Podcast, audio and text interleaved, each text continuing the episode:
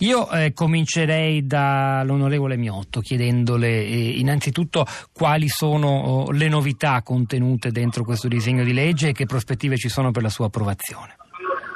Andiamo con ordine. Eh, è un disegno di legge che eh, nella fase di discussione in Commissione ha già visto oramai quasi completato l'articolo 1 eh, che riguarda una eh, disciplina sul consenso informato.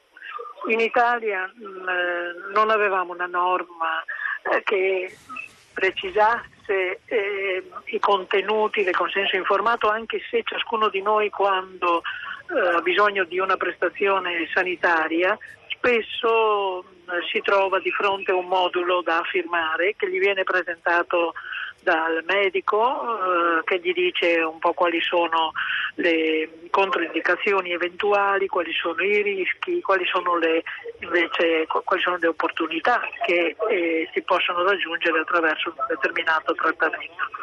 Eh, con questa norma vengono, viene disciplinato il consenso sia per l'accettazione che per il rifiuto delle cure, cosa che potremmo ritenere scontata, ma anche per la interruzione delle cure, che oramai eh, giurisprudenza consolidata assimila al rifiuto.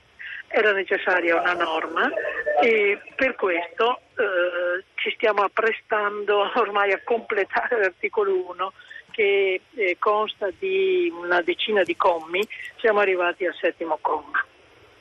Eh, al secondo, al secondo, articolo invece l'abbiamo già approvato e riguarda il consenso informato dei minori e degli incapaci, tema assai delicato che però abbiamo affrontato e credo risolto in maniera equilibrata. Poi ci sarà l'articolo 3 che riguarda le dichiarazioni anticipate di trattamento. Il consenso cioè che ciascuno può eh, scrivere eh, se si troverà in una condizione di non poter più eh, esprimerlo in maniera diretta, se cioè verranno meno le condizioni e la capacità di intendere e volere, eh, verso, cioè, da affidare ad un fiduciario che lo rappresenta eh, nel momento in cui all'interno della relazione fra medico e paziente si tratta di assumere delle decisioni che, eh, che potrebbero anche portare ad una, eh, diciamolo pure, a una interruzione di un trattamento. E sarà anche l'articolo sicuramente che farà più discutere. E invece cosa è successo in Commissione? Che abbiamo dedicato molte ore finora a discutere del consenso informato. Eh, quando cioè ciascuno di noi è in grado di intendere e volere, cioè in grado di rifiutare le cure.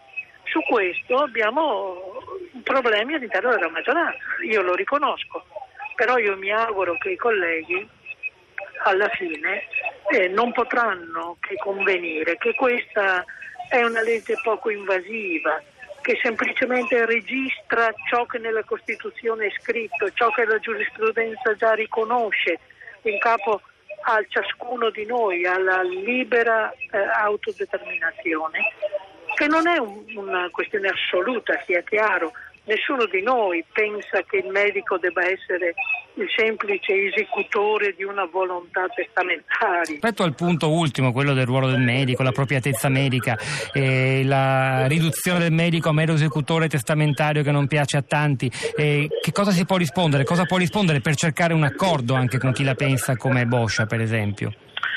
Ma dunque, allora, eh, noi non abbiamo fatto altro che tradurre con una norma ciò che la Federazione degli Ordini dei Medici a Terni 4-5 anni fa, a ridosso del, dei drammatici fatti del caso Englaro, ehm, fece, predispose un documento importante della Federazione degli Ordini dei Medici che eh, per la prima volta, secondo me, per la prima volta fece una, una grande secondo me un grande passo in avanti, cioè eh, innanzitutto eh, sancì il fatto che c'è una relazione fra medico e paziente. All'interno della relazione di cura c'è un equilibrio fra la responsabilità professionale del medico e la libertà di scegliere della persona. Io lo so che questo è un equilibrio difficile da, da tradurre, ma la legge non può eh, andare molto oltre questa semplice affermazione che è all'interno della relazione di cura che si, eh, dire, si fonda ecco, il consenso informato. Attenzione, perché se io posso con il mio medico convenire che posso rifiutare un trattamento quando sono vigile, perché non lo posso fare nel momento in cui non, non lo sono più? Non c'è una disparità di trattamento?